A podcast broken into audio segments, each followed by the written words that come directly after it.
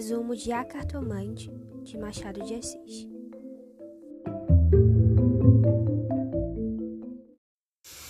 No ano de 1884, nascia o conto A Cartomante, de Machado de Assis.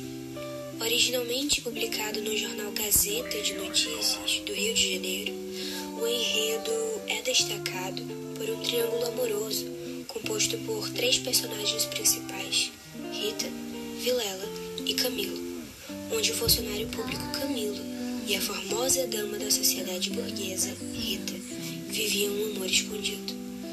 Com a perda de sua mãe, Camilo contrata os serviços do advogado Vilela, seu então amigo de infância, para cuidar dos processos judiciais referentes à morte da mãe de Camilo. Mas o que era para ser apenas o envolvimento de amigos transforma-se numa traição.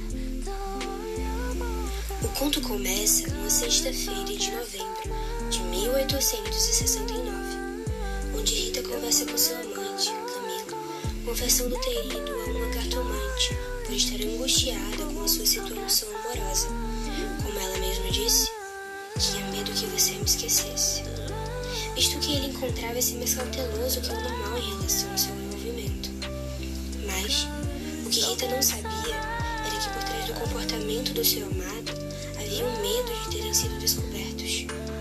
Misteriosamente, Camilo começou a receber cartas sem identificação, chamando de adúltero. Tais cartas realmente intimidaram o funcionário público, tanto que ele não se afasta um pouco apenas de Rita, mas também do seu melhor amigo e marido de sua amante, Vilela.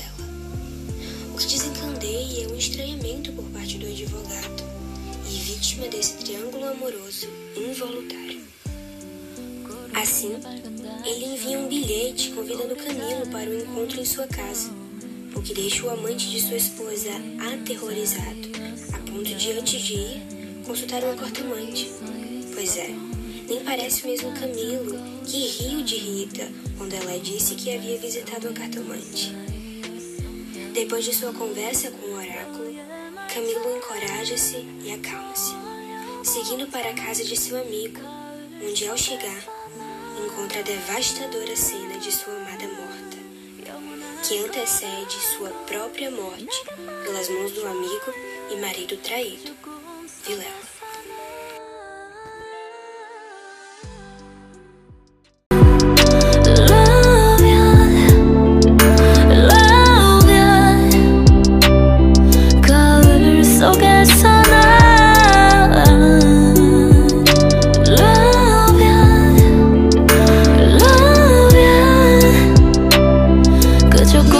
So good, so nice.